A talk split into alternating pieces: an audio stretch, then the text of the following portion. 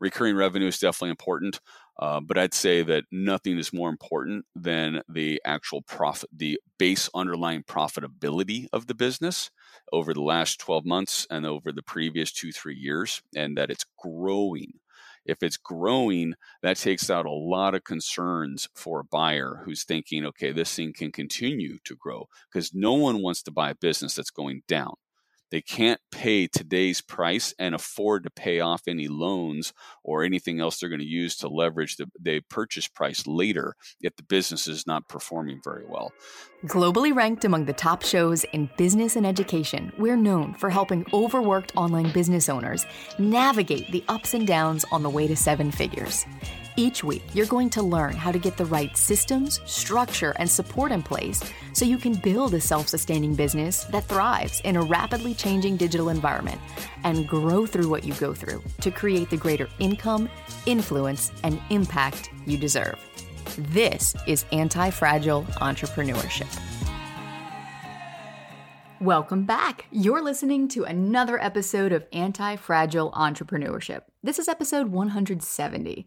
And you know, I was thinking recently about how growing up, my dad would always tell me, Courtney, begin with the end in mind.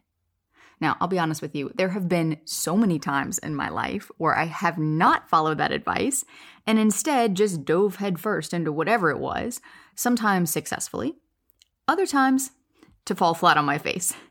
But it's in those moments of face planning that I'm often reminded of this age old wisdom. And this is the very reason that I am bringing you my special guest today, Nate Lind, who is a business broker and exit strategist for business owners like you and me. Because for most of us, we go into business with a dream, an idea, a mission, a calling on our heart. And as we start growing that business, we focus on how can we do more, reach more, impact more, grow more. And what happens is most of us get so caught up in the day to day that we don't even give a single thought to later down the road. Chances are you've probably never thought about selling your business because this is your mission. This is your passion. This is the work that you believe you're here on this earth to do. And I get it because going into business for myself was one of those moments where I did not begin with the end in mind. And this is a big mistake. And Nate is here today to tell you why. Now, if you've never given any thought to what it means to build a sellable business, even if you never plan on selling it, then pay close attention because this episode is for you. Nate's going to show you how to increase the value of your business and where you should be looking if you want to create more passive income so you can experience more freedom both now within your business and down the road when maybe you want to take some more time off. Maybe you want to travel a little more. Maybe you don't want to be working quite so hard. Plus, he's going to show you what not to do if you want to build a business that can truly run without you.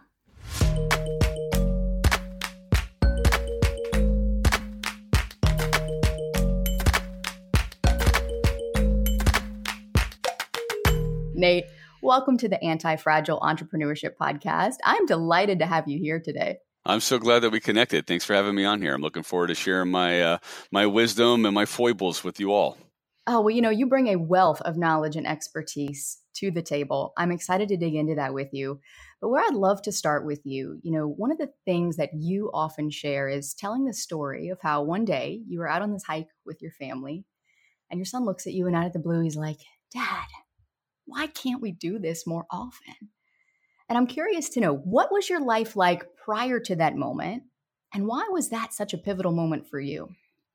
Yeah, a very, very pivotal moment. So, to give you a snapshot of what my life looked like uh, at that moment, or, or 30 seconds before that moment, uh, was mostly work workaholic. Um, was doing a lot of uh, traveling. I owned an e-commerce business, so it was selling vitamins and supplements 24 hours a day, seven days a week, 365 days a year.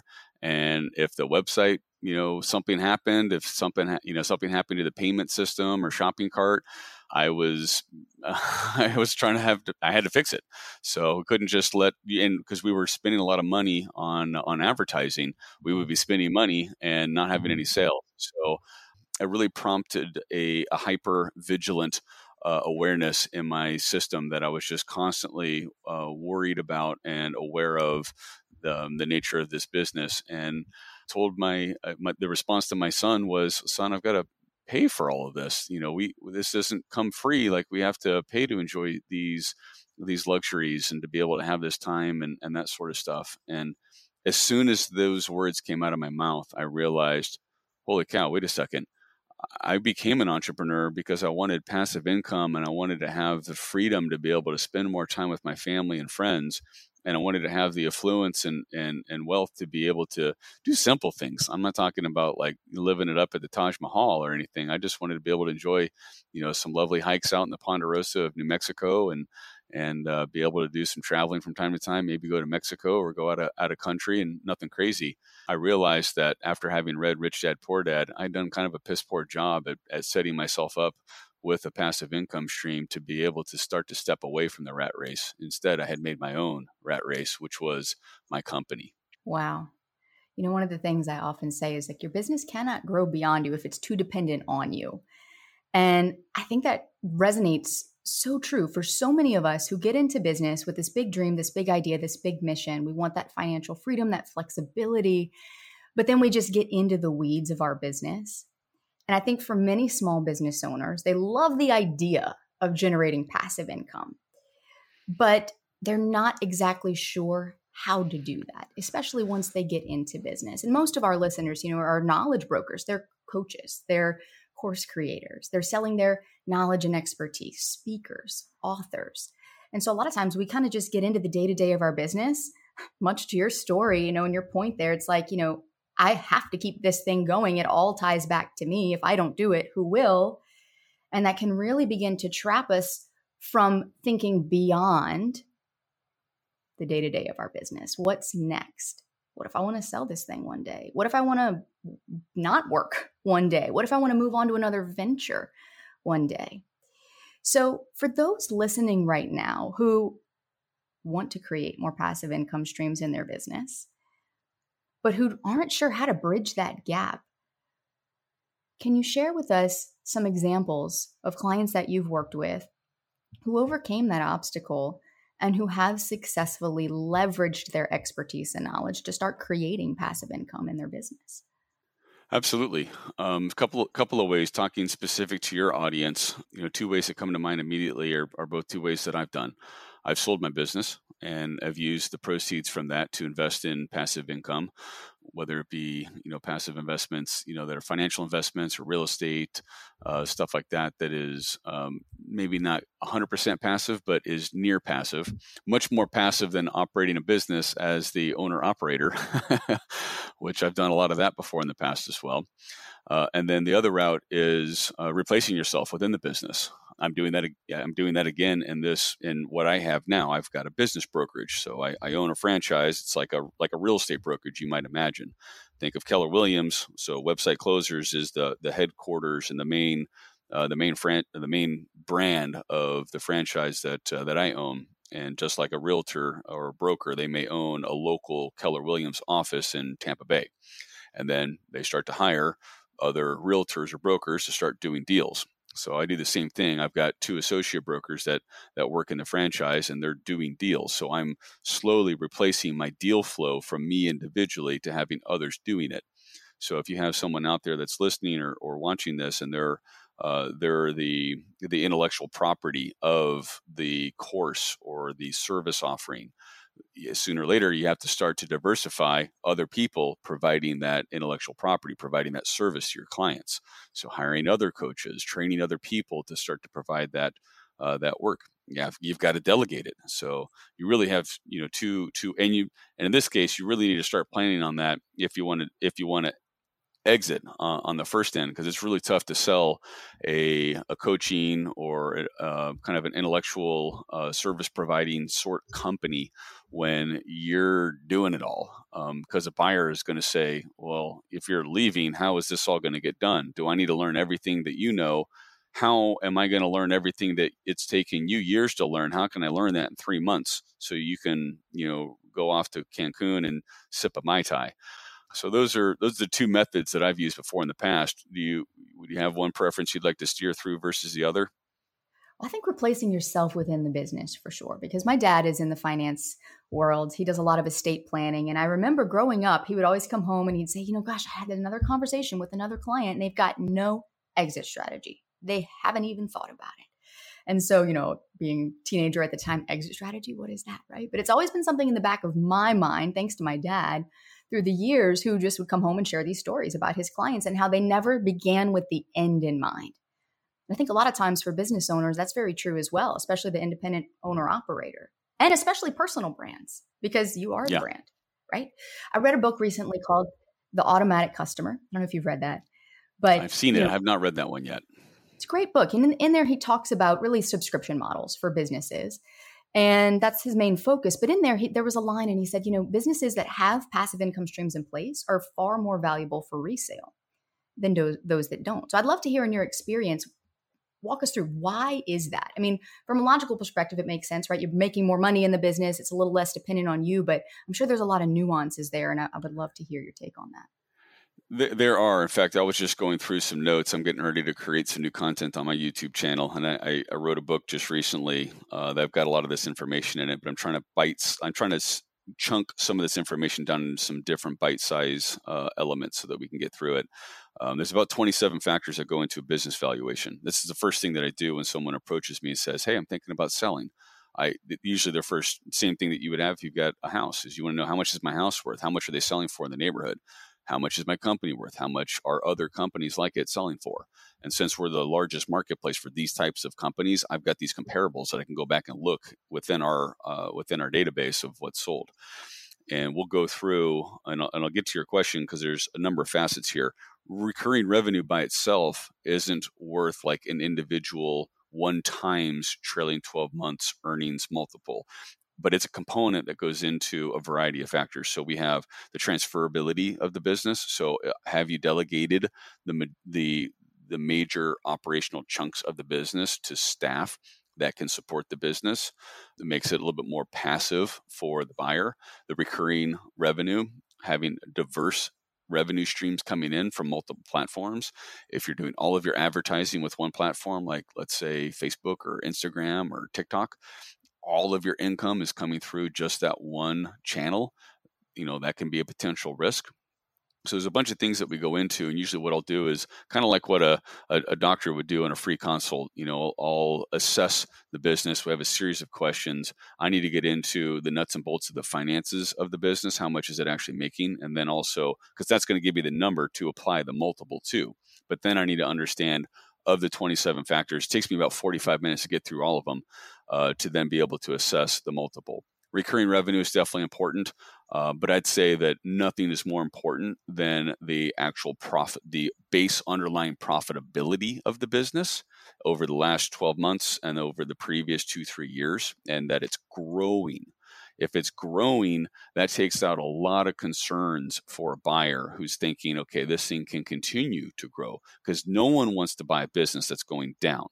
They can't pay today's price and afford to pay off any loans or anything else they're going to use to leverage the, the purchase price later if the business is not performing very well. So the, the number one thing, and this can be point of sale revenue or it could be subscription or recurring revenue a lot of buyers they don't have a really really strong preference uh, one over the other as long as everything is growing um, there's some models that a disclaimer I'd say is like subscription as a, uh, or software as a service. So SaaS companies, insurance, and some financial fields that they are based on long-term annual contracts. Some business-to-business services, something that your your uh, your clients might have is are they on a month-to-month with their clients, or can they get you know t- three month, six month, twelve month contracts? It's not necessarily recurring, but it, it has it shows stickiness to uh, to the revenue, and that shows a comfort to the buyer that thinks, okay, wow, this is a track record of these contracts over time. That yeah, this thing's going to be worth more money. Hmm. That makes so much sense. And it's so multifaceted too, right? This is the things that, you know, when you get into business, usually you're just, you're someone on a mission, right? You want to change the world, you want to make an impact, you want to do whatever it is that you got into business to do. These are not even things that you're thinking about for most business owners, right? And they don't go into the business with the idea of creating a business that's sellable because usually, for most of the, our listeners anyway, they got into business to do something that is personally fulfilling for them. And if they make money and make an impact while doing it, well, that's great right?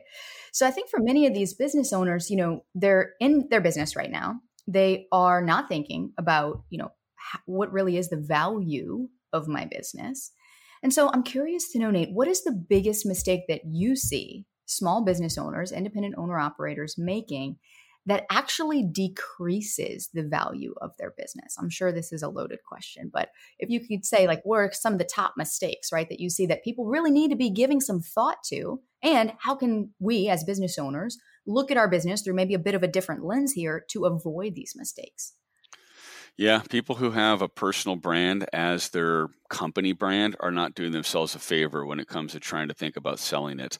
Find a way to be a featured face of the the actual brand or the service itself. So it might be time for to think about some branding and some rebranding around like what is you know always be thinking about what's in it for me from the customer standpoint. I do this all the time with my buyers. What's in it for the buyer?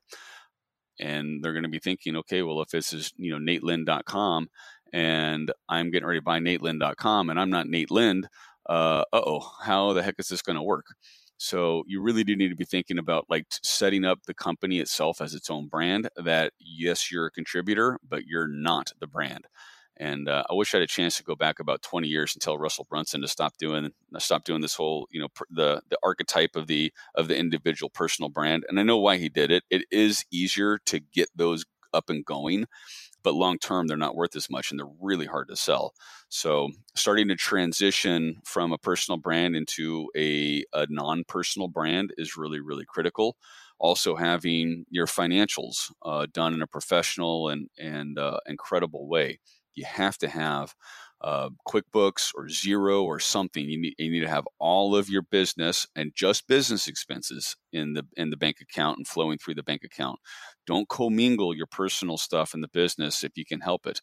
Some things I can add back, you know, car, travel, meals, and entertainment. Those are pretty standard deductions but it gets to be a lot more complicated when I've had one client she had like she's paying her personal nanny like, okay, well, it looks like an employee. So there's a whole conversation that goes on about the nanny. What does the nanny do? Where's the nanny at? How you like that you wouldn't even even had to have gone into if you'd paid them separately. You can form a, a holding company as a single member LLC, flow everything from the brand into your holding company, put all, you know, load up that LLC, that holding company with any of your personal expenses that you're going to write off in there, but keep the actual operating entity clean, keep it simple.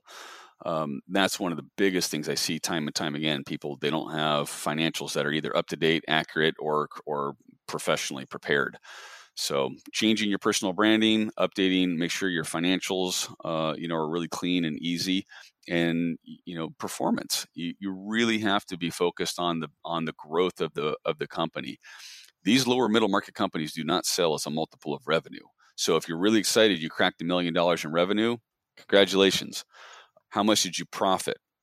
Did you get over $100,000? Did you get over $250,000? That's the number the buyer's looking at. That's the number I'll be looking at when the time comes you're calling me to look at the valuation. I'm going to multiply your company's multiple to your earnings, not your revenue. So I, I this game is a hard shock to me too. I was really excited one year I did, you know, eight figures in sales, but I barely netted over seven. And I was like super frustrated that it wasn't mid to high sevens but I felt really proud. I got to eight figures. Like that was my number. That's me. I'm over $10 million. I didn't make that money. That didn't come to me. That was after paying advertising and inventory and all that sort of stuff. That was just a, a big ego inflating number. And the the the market, the mergers and acquisitions market, does not pay uh, for lower middle market deals like this as a multiple on uh, on revenue. So those would be some some big things I think that uh, if I could go back in time and share with clients prior to their listing with me, or or even share with myself back in the day, I would have liked to have heard. So valuable. I mean, my goodness. I hope for you listening right now that you are taking notes because, you know, again, these are things that we don't often think about. And when you were talking about, you know, kind of becoming the featured face of the brand, but not the brand itself, there are a couple of examples that came to mind. You know, Dan Sullivan is really well known with the strategic coach, but the strategic coach is his brand. Dan Sullivan happens to be the founder of that brand. But if Dan wanted to go sell that, he could certainly sell that business. He's got the team in place, he's got all these things that you're describing, right? And certainly you would look at the numbers of that business too. But just again, for you listening to be thinking about, and I used to get a lot of pushback on this. You know, my company is the Effortless Life. And for many years, I operated it as a personal brand.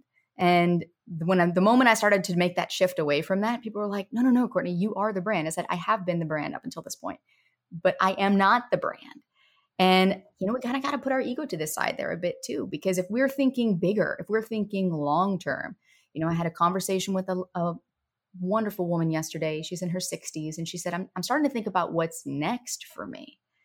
And, you know, I'm in my mid 30s, and it's like, I think at this point in our life, we're not often thinking about what's next, but it's actually one of the smarter business moves that you can make is to be thinking long term, beginning with the end in mind. Yeah, that's absolutely right. anyone that's told you to, to do a, um, you know, keep your personal brand, don't listen to them. I, it, it's okay maybe to start, but you need to get it moved over to uh, to an actual service oriented brand.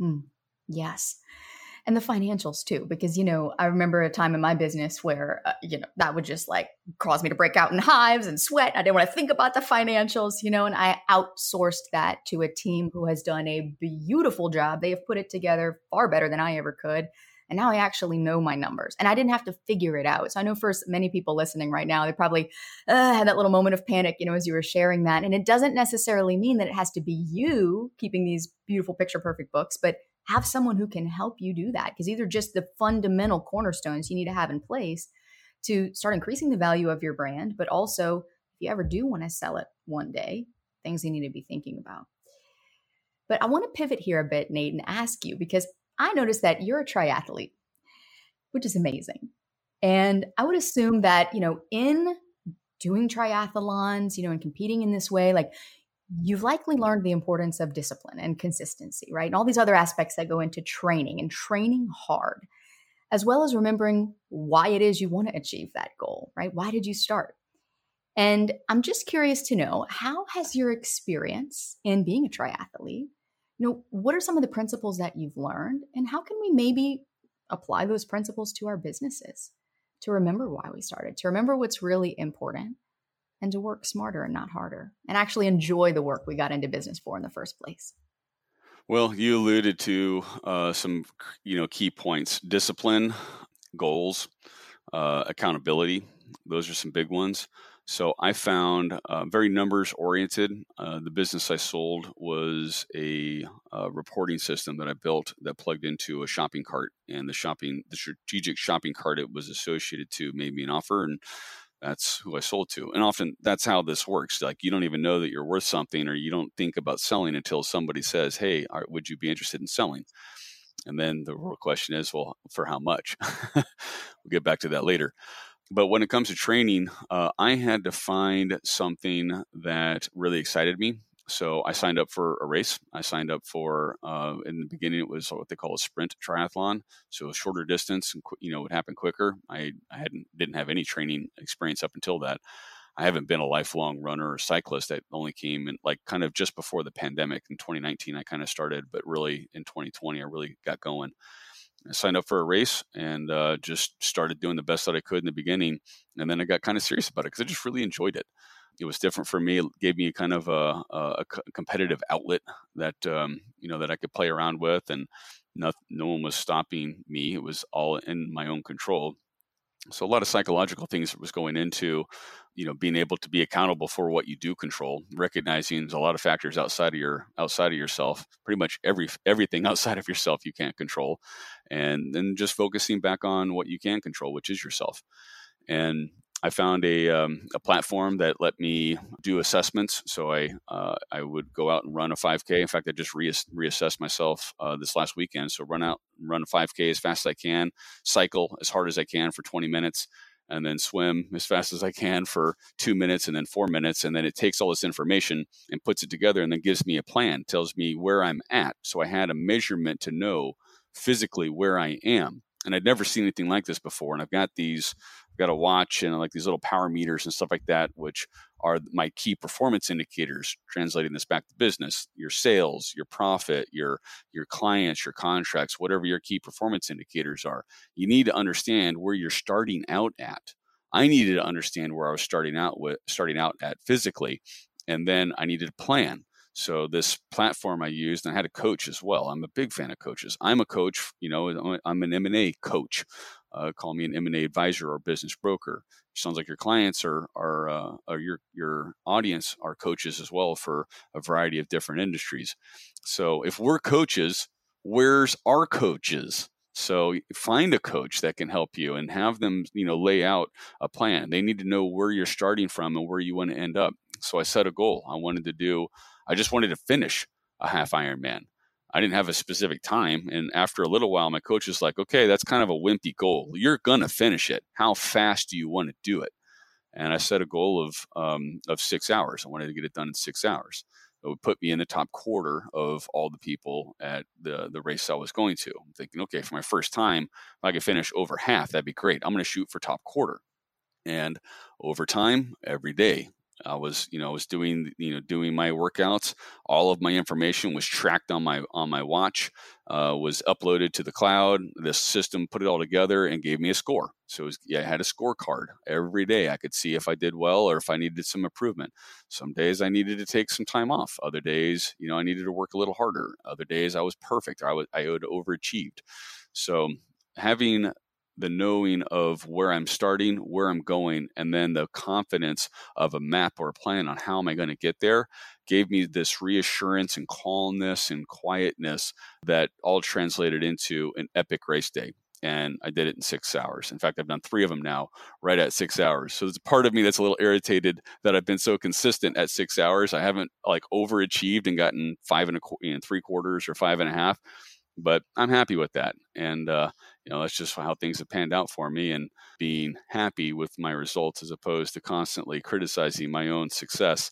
Um, that's another opportunity for growth. So that's really how, and I've translated that into success I have with my clients. How I would recommend everyone run their businesses know where you're at, know where you want to go. And then if you don't know how to get there, find a coach that can give you a plan on how to get there whether that's outsourcing yourself delegating yourself if that's rebranding yourself if that's increasing your sales revenue that's increasing your profit eliminating waste you know cutting staff whatever that might be I promise you, there's an entrepreneur or coach out there that's done it before you have, and they probably know how to do it faster than you do. It may not be a bad idea to spend it's been anywhere between 100, uh, usually 100 bucks an hour is about the lowest I've spent for quality consulting, but all the way up to $1,000 an hour, you know, tens of thousands of dollars in some cases. You'll know what's the right fit for you and your budget. Uh, but give yourself some opportunity to at least evaluate that instead of just trying to like play whack a mole and figure it out on your own and not getting the results you look for. Such fantastic advice, Nate. My goodness, congratulations on doing that multiple times. And you know, as you're as you're sharing this about this cool device that you're using that gives you your baselines, and I'm like, gosh, can someone just please invent that for our businesses? And like, we just hit a button and it just tracks what we do. And I'm like, that you'd have a really valuable company there, right? Tell you, hey, you need a day off, or hey, you need to work a little harder today. You're being lazy. No, but that's amazing. And, you know, I am just thinking about what you said a moment ago about you have to control what you can control and often that's us. That's it. And you know that is the the heartbeat of our show here is you know when it comes to anti-fragility and really what that means you know taking things a step beyond just being resilient in the face of pressure stress or obstacles but growing through them and growing because of the obstacles that you face. In those moments, we can only control what we can control. And this is a point of frustration for so many because we want to control it all. But what you said there, and I just want to make sure our listeners hear that. If you take away nothing else from this conversation today, walk away with that and start looking at your business through the lens of what is in my control and what can I do to get clear on, you know, what are my baselines? Where am I right now? Where do I want to be? I was thinking about this just this week, honestly, Nate, just to be totally transparent with you here about how I haven't really sat down in a minute and looked at where do I want to be a couple of years from now, three years from now? You know, I've got my one year plan and I've been working that plan, but thinking a little bit beyond, which I think kind of nicely wraps up everything we're talking about here today. You know, what what is the end for you? Because sometimes that target will shift as we go through our life, as we go through our business, as we achieve certain goals, right? And what's next? What's the next thing? So I want to thank you for being here. You've shared so much with us today. And one final question for you before I let you go you know, for those entrepreneurs who are listening right now, who are so used to actively running their businesses, that that mental shift is tough, right? To go from, you know, actively running the business to kind of stepping back and being not necessarily a backseat role in the business, but, you know, being that featured face of the brand, building a brand and a business that can run without them and be self-sustaining. For those that are having a hard time wrapping their mind around that concept and maybe a little bit of resistance to let go of the reins and, and to actually look at, you know, putting some passive income streams in place and starting to increase the value of their business right now. What is the number one first step that you would recommend they take? I'd ask your family, do they want to see more of you or less of you? Where, where, where on the balance and scale of time that you're spending with your family do you want to be, and, and where do they want you to be? Uh, because that's what really changed my mind about okay, how hard do I want to be working at this? How how great does it feel that I'm doing everything versus can I start to let go of some things and some stuff I needed to shut down. At one point in time, I had 27 LLCs operating. I shut down like 18 of them, and and just to be able to you know recognize, okay, why did I become an entrepreneur in the first place? I read Rich Dad Poor Dad. I wanted passive income. I, I wanted uh, to level up, you know, the from lower middle class to upper middle class, or or upper, you know, as high as I could go, you know, in the top one percent if I could make it, and uh, and I wanted time to be able to to experience more nice things uh, with my family. And I don't mean nice things like luxurious items, but I wanted to be able to travel and do things and and explore more of myself do internal work, spending time doing retreats and and spending time around like healthful activities and mindful activities.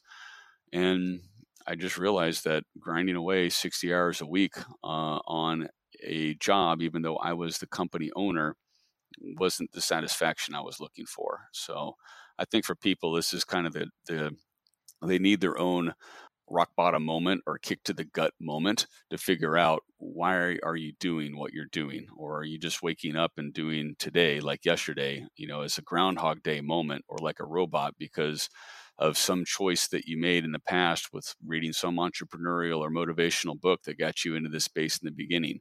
And are you actually achieving your goal or are you just going through the motions? So good there's so much there in what you just said. So I hope for you listening, go back, play that back a few times and see what you can walk away with from this episode to apply to your life and business. Nate, thank you for being here. It's been such a pleasure. I know that you have a list of resources for people who are looking to figure out what is the value of their business and how can I start, you know, increasing passive income within my business right now and what do I need to be thinking about if I want to sell my business? Can you give us the link to that because I know included in there you've got some examples of businesses that have sold, you know, so you can see what works and some businesses yep. that didn't sell so you know what to avoid. I sure do. Yep. Your audience can go to natelind.com forward slash gift. It's my gift to your audience. So you go to natelind.com forward slash gift. Uh, you'll have a copy, a digital copy of my of my book. I've got examples of financials for businesses that sold, examples that didn't sell, so you can see what to do, what not to do. Uh, I've got a lot of information around how to figure out your own multiple. If you if you if you feel like you don't want to have a conversation with me or you don't meet my threshold, um, I only work with businesses that sell for over a million dollars, so they need to be doing at least a million dollars in revenue uh, and need to be getting close to a half million dollars in profit. Uh, and then I'll do the business valuation for you for free. but if you're under that level, uh, you can still take whatever your profit is, multiply it by your multiple. You can figure out your own multiple using the spreadsheet that I, I share in there and uh, I've got a bunch of other stuff as well of testimonials of clients and and their their war stories of selling businesses, whether it be digital marketing companies and e-commerce companies and other digital and tech and, and SaaS. And there's also a video about how many buyers there are out there, and you would be shocked. There's tens of thousands of them. I get for every listing I, I am I am uh, a guide for or an advisor for. I'm getting anywhere between 150 and 200 buyers are signing the non-disclosure agreements and requesting the information package of them. It's still a seller's market, despite the doom and gloom of uh, you know the economists and recession and this and that. I'm getting multiple LOIs on listings right now. It's happening every listing I've done this year, 2023. So it's applicable. The market is hungry. People want to put money into, uh, investors want to put money into cash flowing businesses. If you've got one out there, I'd love to talk to you. Or if you know a friend that's got a cash flow business and uh, it's doing well and they're looking to, to sell it at some point in time, I'd be happy to pay a referral for anyone that sends them my way. Fantastic. Nate, thank you again so much for being here. It truly has been a pleasure. Thank you. I'm so glad you joined us today for another episode of Anti Fragile Entrepreneurship. Thanks for being here. And if you want to connect with Nate, make sure you head to the show notes so you can get the link he shared here and grab the free resource that he has for you to help you see exactly where you can start building more passive income into your business to increase the overall value of your business and stop trading your time for dollars. Now, if you like the show, I would love it if you would forward this episode to a friend. Just tap the share button, share it with them via text or on social media. And if you love the show, then it would mean the world to me if you would take 30 seconds and leave a review. Even just one sentence helps other people know that this show is worth their time, that it's worth listening to. And if you want to connect with me personally, come find me on Instagram. I am there at the Courtney Elmer. I'm always sharing behind the scenes in my stories just about every single day.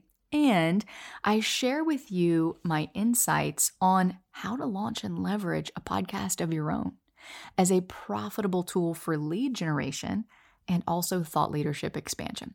So I hope you'll come find me there and hang out with me. And coming up next week, I am going to reveal the game changing habit that helped me double my business revenue in a single year. Now, this game changing habit is not your typical bro marketing tactic that's just disguising the same old worn out information and presenting it in a fancy new way. The secrets to growing your business more effectively are literally right under your nose when you know where to look. And they're hidden within every situation you face in your business. The problem is, most people don't know how to recognize them. They don't know how to harness the power of those situations that they face, whether it's something really positive, it's a high high in their life, or it's something negative and difficult and challenging, one of those low lows. But when you know what to look for, and when you know how to harness the power of each and every situation that comes your way, you'll be able to grow exponentially faster and create the greater impact that you dream of because you'll have a distinct advantage over your competitors who aren't aware of how to leverage these specific business truths to their advantage. So that's all coming up next week. Join me right back here. And until then, let's go out and grow through what we go through together.